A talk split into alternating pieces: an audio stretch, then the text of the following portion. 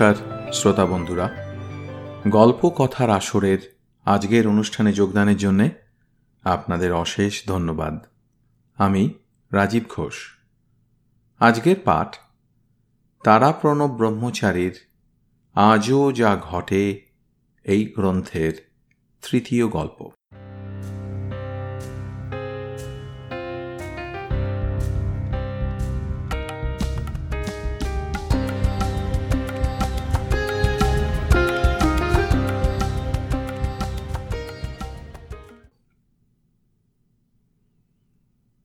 তাঁবু খাটানো শেষ হয়নি তখনও। উত্তর দিকটা বাকি। বীরদেও এসে হাজির হলেন। পিছন ফিরে তাকাতেই দেখলুম ওকে। বলিষ্ঠ চেহারার লোক। রংটা তামাটে হয়ে গেছে, বেশ বোঝা যাচ্ছে দেখে। মরুভূমি তাপ শোয়ে শোয়ে রঙের জেল্লা মরেছে। কিন্তু মুখখানার কোথাও রুক্ষতার ছাপ পর্যন্ত নেই। একটু বরং বিপরীতটাই দেখলুম। মিষ্টি মুখখানায় হাসির ঢল নেমেছে। ভাষা ভাষা স্নিগ্ধ চোখ দেখে মনে হয় না নিরস মানুষ। মাথায় পাগড়ি, পায়ে নাগড়া, পরনে চোস্ত পাজামা আর আচকান। সব মিলিয়ে প্রথম দর্শনে পরিচয় পর্বের আগেই মনে মনে ভালো লেগে গেছিল আমার।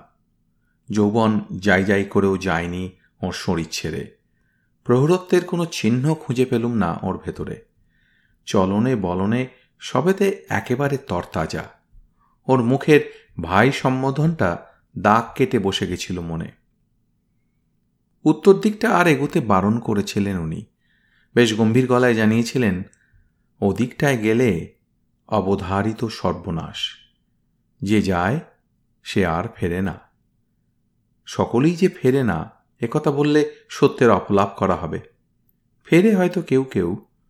কেননা জনা তিনেক লোককে ফিরতে দেখেছেন উনি।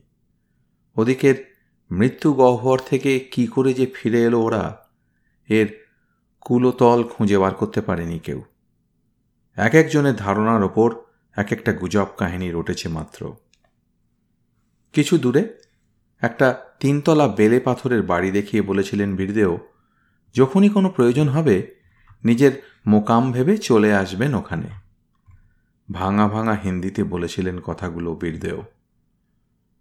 নজর পড়েছিল আমার পাথরের জাফরি ঘেরা বারান্দার দিকে। কাউকে সরে যেতে দেখেছিলুম।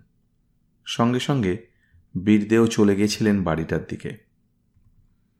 নিষিদ্ধ প্রাচীর ভেঙে তছনছ করবার ইচ্ছে মানুষের বরাবর। পায়ে পায়ে এগুতে লাগলাম আমি। উত্তর দিকটা টানতে লাগল আমায় যেন। মৃত্যু গহ্বরটা কী? জানবার জন্য উৎসুক মন অস্থির হয়ে উঠল। চতুর্দিকে বালি আর বালি।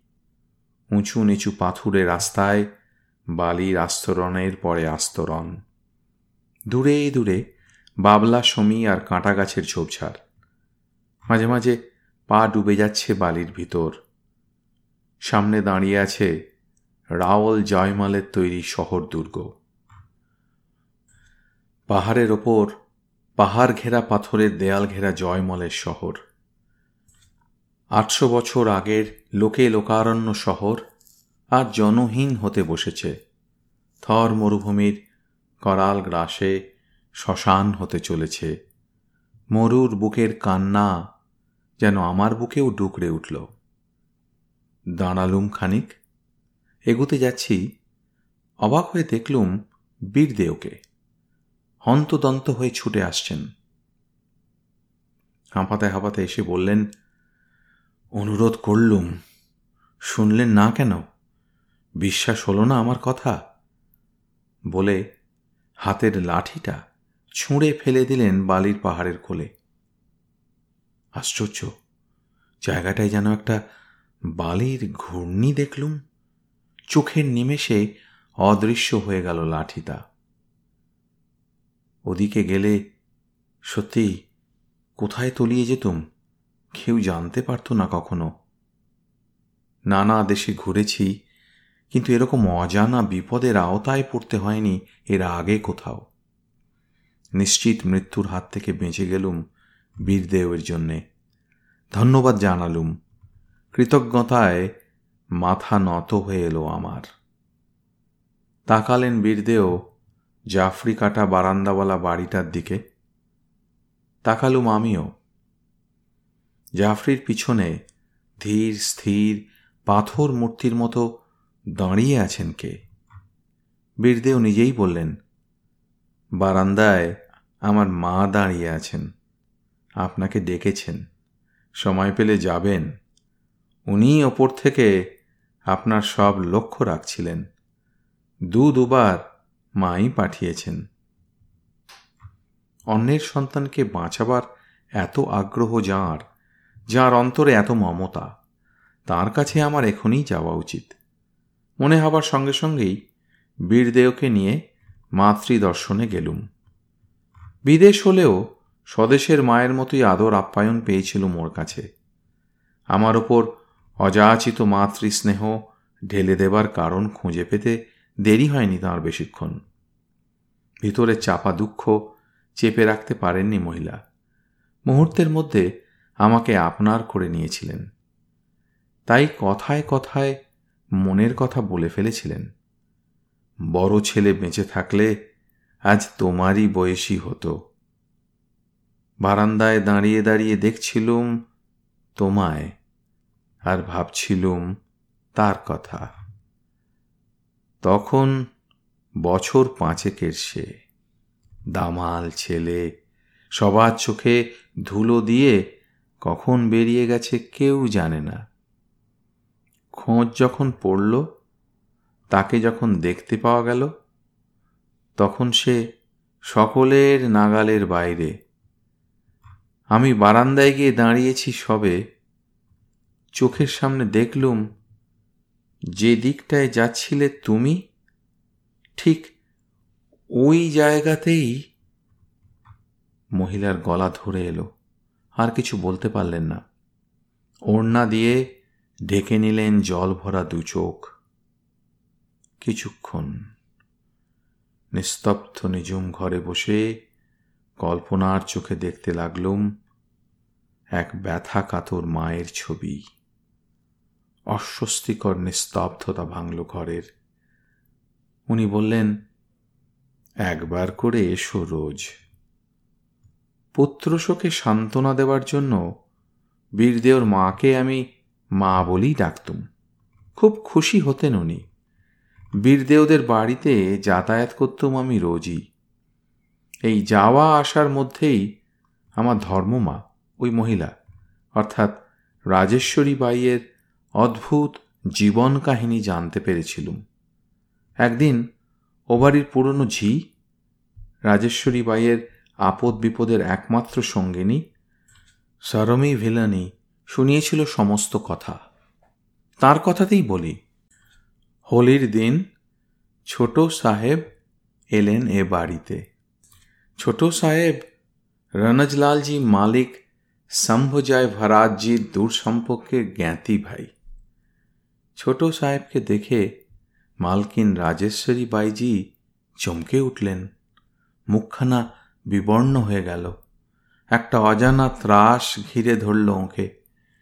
মনের জোর করতে চেষ্টা করেছেন, ভয় সরাতে চেষ্টা করেছেন, পারেননি। শেষে মালিককে না বলে পারেননি। মালিককে বলেছিলেন মালকিন, আমি ওকে দেখেছি দেখেছি আমার আট বছর বয়সের সময়। তখন সন্ধে হব হব। শরীরটা ভালো ছিল না বলে শুয়েছিলুম চুপচাপ। ঘুম আসছিল চোখে। হঠাৎ চোখ চাইতেই ভীষণ ভয় পেয়ে উঠলুম। আমার পায়ের কাছে দাঁড়িয়ে একজন অচেনা অজানা লোক। চোখ দুটোর দিকে তাকাতে পারছিলুম না। তখন যাকে দেখেছিলুম ভুলে গেছিলুম পরে। প্রথম দেখাটা তন্দ্রা ঘরে। চোখের পলক পড়তে না পড়তেই মানুষটা মিলিয়ে গেছিল। কিছুদিন বাদে মন থেকেও মিলিয়ে গেছিল। ইনি একেবারে সেই লোক, সেই নাক, সেই মুখ, সেই চোখ।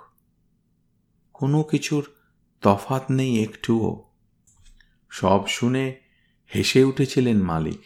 বলেছিলেন তুমি বড় বেশি কল্পনা করো। সব কথা উড়িয়ে দিয়েছিলেন হোলির গান গেয়ে হোলি আই সাহেবা রঙ্কর হোলি এলো, প্রিয়া রং খেলো, আনন্দ করো। হাত ধরে হির হির করে তাকে টেনে নিয়ে এসেছিলেন মালিক ছোট সাহেবের সামনে।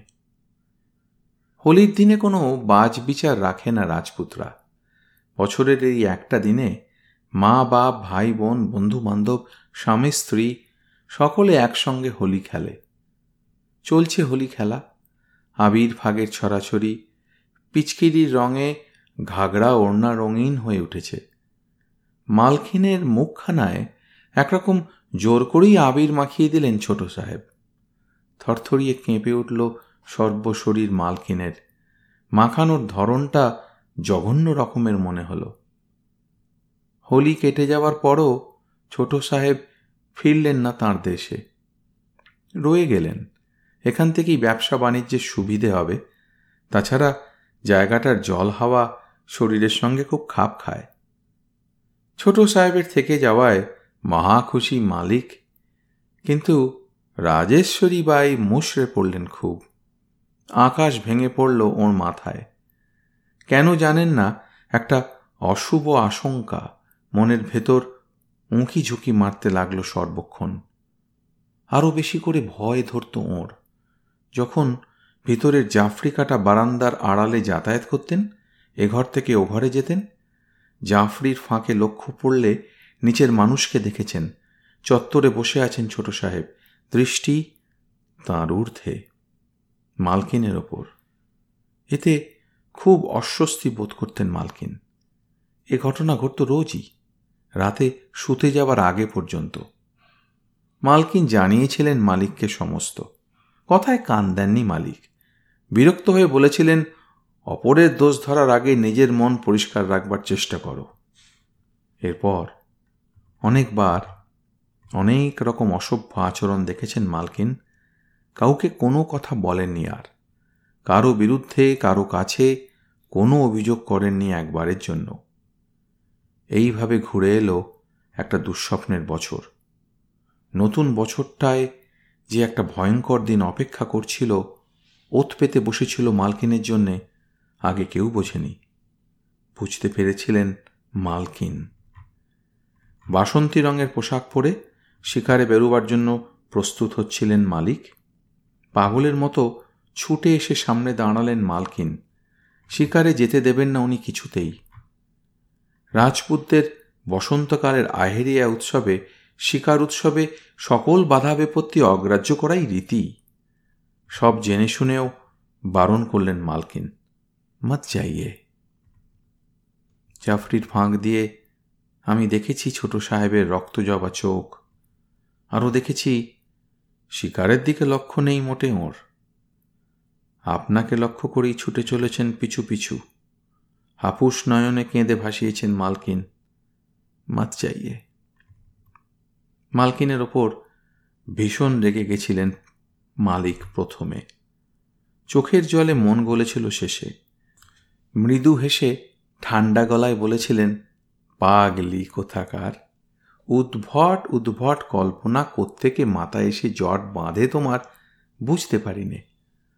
ওসব ছেড়ে দিয়ে কানাইলালজি ধ্যান করো। শান্তি পাবে। আর কথা না বাড়িয়ে দ্রুত পায়ে চলে গেছিলেন সেখান থেকে। মালকিন অপলক চোখে তাকিয়েছিলেন। যতদূর দেখা যায় দেখেছিলেন দাঁড়িয়ে দাঁড়িয়ে মালিক আর ছোট সাহেব হাত ধরাধরি করে চলেছেন দুজনে। চোখের বাইরে চলে যাচ্ছেন ওরা। মিলিয়ে যাচ্ছেন ধীরে ধীরে। মিলিয়ে গেলেন। স্বামীর আদেশ পালন করেছিলেন মালকিন। ঠাকুর ঘরে গিয়ে কানাইলালজির মুখের দিকে চেয়ে বসেছিলেন। অশান্ত মন শান্ত করতে চেষ্টা করেছেন প্রাণপণে। পারেননি। এইভাবে কেটেছে অনেকক্ষণ। কতক্ষণ বলতে পারা যায় না। হঠাৎ ওর মনে হলো, পাথরের ঠাকুর জীবন্ত হয়ে উঠছে যেন। চোখ দুটো নড়ছে। চোখের তারায় ভেসে উঠছে মালিক আর ছোট সাহেবের ছবি। স্পষ্ট দেখতে পাচ্ছেন মালকিন। মালিক পাহাড়ের উঁচু দিকটায় দাঁড়িয়ে, নিচের দিকটায় কি যেন দেখছেন? হয়তো শিকার খুঁজে ওর দু চোখ। পিছনে এসে দাঁড়ালেন ছোট সাহেব। চোখের পলকে কি যে হয়ে গেল বুঝে উঠতে পারলেন না প্রথমে মালকিন।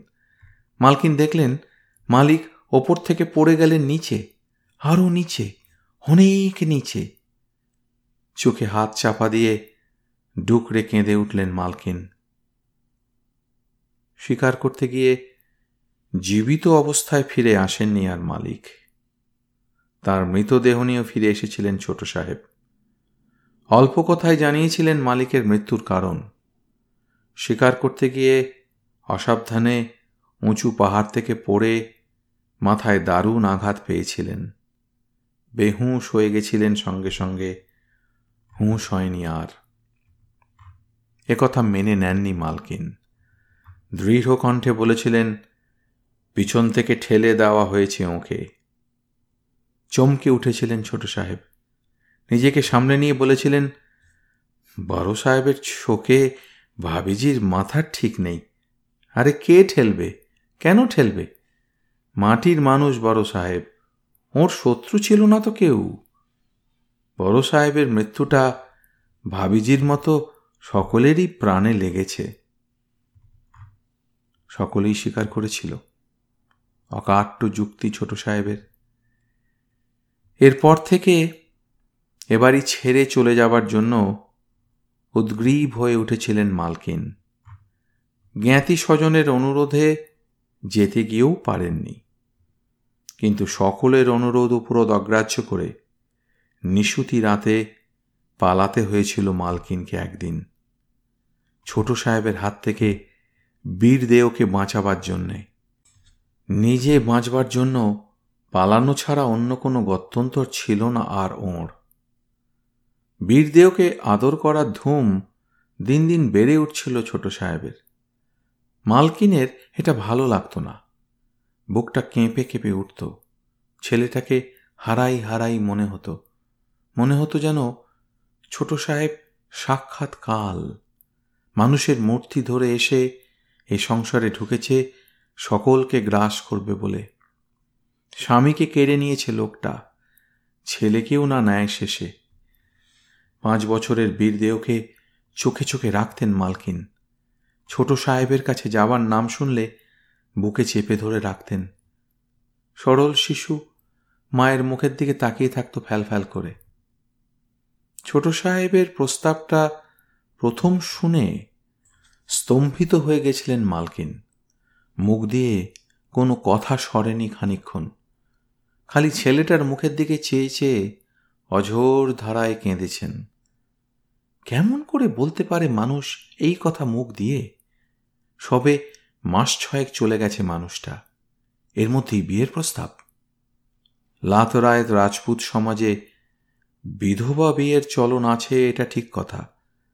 তাই বলে ভিতরের চাপা ইচ্ছেটাকে নির্লজ্জ বেহায়ার মতন এইভাবে প্রকাশ করে নাকি কোনো মানুষ? কি করবেন? কোথায় যাবেন? চিন্তায় চিন্তায় চোখের পাতা এক করতে পারেননি মালকিন দিনে রাতে। প্রস্তাব প্রত্যাখ্যান করলে দেরির বিপদ ঘনিয়ে আসবে আগে। প্রস্তাব মেনে নেওয়াই যুক্তিসঙ্গত মনে করলেন মালকিন। পণ্ডিত দিয়ে প্রথম বিয়ের দিনটাই ঠিক করে ফেললেন ছোট সাহেব। যত তাড়াতাড়ি হয়, ততই ভালো। শুভস্য শীঘ্রম। আনন্দে ডগমগ হয়ে উঠলেন ছোট সাহেব। শরাবের নেশায় মত্ত হয়ে রইলেন দিবারাত্র। পাঁচ ছয় দিন বাকি বিয়ের। রাত দুপুরে চারপাই ছেড়ে উঠে গেলেন ছেলের চারপায়ের কাছে মালকিন। ঘুমন্ত ছেলের কপালে চুমু খেলেন, বুকে তুলে নিলেন। আগে থেকেই ঘরের দরজার গোড়ায় অপেক্ষা করতে বলে রেখেছিলেন আমায়। দরজা খুলে বেরুলেন। ইশারায় কালো চাদরটা ঢেকে দিতে বললেন ওর সর্বশরীরে। মাথা পেতে নিলুম আমি ওর আদেশ। আমিও একটা কালো চাদরে আপাদ মস্তক ঢেকে নিলুম। অন্ধকারে চলার সুবিধা হবে। সিঁড়ির ধাপে ধাপে পা ফেলতে লাগলুম আমরা নিঃশ্বাস বন্ধ করে। অতি সন্তর্পণে মহলের পর মহল পেরিয়ে বাইরে এলুম। বাড়ির বাইরে বেরুতেই মালিকের অনুগত মহলের বিশ্বাসী কজন লোক খুব সাহায্য করেছে আমাদের চতুর্দিক ঘিরে রেখে। মালকিনের দ্বিতীয় বিয়ে মনে প্রাণে চায়নি ওরা। রাত্রিরে বড় একটা পথে বেরোয় না কেউ, জনশূন্য। পথে চলেছি আমরা। কেবল মনে হচ্ছে দূর থেকে কার পায়ের শব্দ ভেসে আসছে বাতাসে। পিছন ফিরে তাকাতেই বুকটা দুরু দুরু করে উঠল। সন্দেহ মিথ্যে নয়। বাবলা গাছটার আড়ালে কে যেন সরে গেল। মালকিনকে সতর্ক করে দিলুম হাত টিপে। যতদূর সম্ভব তাড়াতাড়ি পা চালিয়ে চলেছি আমরা। জেগে উঠল বীরদেও। কখনো আমি বুকে নিয়ে চলেছি বীরদেওকে, কখনো মালকিন। কোথাও কোনো গাছপালা পাচ্ছি না যে লুকোতে পারি আমরা। গাছপালা ছাড়িয়ে এমন জায়গায় এসে দাঁড়িয়েছি, বালির পাহাড় আর টিলা ছাড়া আর কিছু নেই। টিলার পিছনে শুয়ে পড়ে লোকব স্থির করলুম। এগুচ্ছি। দেখতে পেলুম, লোকটা এগিয়ে আসছে বড় বড় পা ফেলে, যেন সাক্ষাৎ ঝড় এগিয়ে আসছে আমাদের দিকে। লুকোনো হলো না, কিন্তু উঁচু নিচু রাস্তায় চলতে বেশ কষ্ট হতে লাগল এবার। রাস্তার এপারে বাড়ি আর ওপারে আমরা। একটুখানি পথ এসেছি সবে, কিন্তু মনে হচ্ছে যেন অনেকখানি। ভারী হয়ে উঠেছে পা। বালির রাস্তায় বসে যাচ্ছে, আটকে যাচ্ছে। মরুভূমিতে যেন বাজ পড়ার আওয়াজ শুনলুম। ছোট সাহেবের আওয়াজ। পালাতে চেষ্টা করলে রেহাই পাবে না কেউ। বুঝতে পারলুম। পিছু নিয়েছিলেন ছোট সাহেব আমাদের। রাতের অন্ধকারেও মালকিনকে পাহারা দিত ওর দু চোখ। পিছনে ছোট সাহেব, এদিকে এগুতে চেষ্টা করেও এগুতে পারছি না আমরা এক পাও। হঠাৎ মরুর বুকে ঝড় উঠতে দেখে প্রমাদ গুনলুম, বিধি বাম নিশ্চয়ই, তা না হলে এমন সময় ঝড় এলো থেকে ঝোড়ো হাওয়া সজোরে ঠেলছে আমাদের পিছনে, ছোট সাহেবের দিকে। উপুর হয়ে শুয়ে পড়লুম আমরা। তিনজনের বুকের আওয়াজ শতজনের হয়ে বেজে উঠছে কানে। বালির ভেতরই মাথা মুখ গুঁজে রয়েছি একভাবে। দুর্যোগের চেয়ে দুর্ভাবনাটাই বেশি করে পেয়ে বসেছে। ছোট সাহেবের নাগালের বাইরে যেতে পারলুম না আমরা? নিরুপায় অবস্থা আমাদের। সাহায্যের কেউ নেই ধারে কাছে। ছোট সাহেব নিশ্চয়ই আমাদেরই মতন শুয়ে আছেন ওদিকে। ঝড় একটু থামলে এদিকে আসবেন। লাঞ্ছনার এক শেষ হতে হবে ওর হাতে। জামার তলায় লুকানো ছোড়াটায় হাত বুলিয়ে নিলুম বার দুয়েক আত্মরক্ষার শেষ সম্বল। জানি ছোট সাহেবের মনে হবে ওর শক্তির কাছে অতি তুচ্ছ জিনিস এটা। তবুও কিছুক্ষণ জুঝতে পারব হয়তো। অনন্ত বাড়ির কাছাকাছি এলাকা থেকে পালিয়ে যাবার সুযোগ করে দিতে পারব হয়তো। শক্ত মুঠোয় চেপে রইলুম ছোড়াটাকে। ঝড় থামল। আকাশ বাতাসের বালি থিতিয়ে পড়তে লাগল পাথুরে জমির ওপর ধর্মর করে উঠে বসলুম আমরা। পালাবার পালা এবার। এক মুহূর্ত নষ্ট হলে মহা অনর্থ ঘটে যেতে পারে। পালাতে গিয়েও পারলুম না আমরা। নতুন করে আর একটা বিপদ উপস্থিত হল। হতাশ হয়ে পড়লুম। এ বিপদের কবল থেকে রেহাই পাওয়া অসম্ভব আমাদের পক্ষে। আশ্চর্য হয়ে দেখছি আমরা। সামনের জমির খানিকটা ঘুরছে, ঘুরেই চলেছে। ঘুরতে ঘুরতে জায়গাটা নেমে যাচ্ছে ক্রমে নিচের দিকে। ওখানকার ঘূর্ণি বাতাস টানছে আমাদের, টানছে বালির পাহাড়ের কোলে, মৃত্যু গহ্বরের অতল তলে তলিয়ে দেবার জন্যে। এইখানেই একদিন হারিয়ে গেছিল। তলিয়ে গেছিল বড় ছেলেটা। ভেজা গলায় বললেন, মালকিন, ছোট সাহেবের হাতে পড়ার চেয়ে এখানে মরলে আমাদের পুণ্য লাভ হবে। আমরা মরবার জন্য প্রস্তুত হয়েই এগুচ্ছি। ঘূর্ণি বাতাসের টানে ওধার থেকে ছোট সাহেবও এগিয়ে আসছেন। মৃত্যুর সামনাসামনি দাঁড়িয়ে বাঁচবার জন্য যুদ্ধ করে চলেছেন। ওর পিছু হটবার প্রবল চেষ্টা দেখে মনে হচ্ছে তাই। কয়েক মুহূর্ত। একটা দমকা বাতাসের ধাক্কায় ছিটকে পড়লুম আমরা ওই পূব দিকের টিলাটার কাজটায় ঘূর্ণি বাতাসের আকর্ষণ থেকে বেঁচে গেলুম আমরা অদ্ভুতভাবে। আর ঠিক সেই মুহূর্তেই ছোট সাহেবের অন্তর্ভেদী আর্তনাদ শুনতে পেলুম। বাঁচাও বাঁচাও! ক্ষীণ হতে হতে নীরব হয়ে গেল ছোট সাহেবের কণ্ঠস্বর।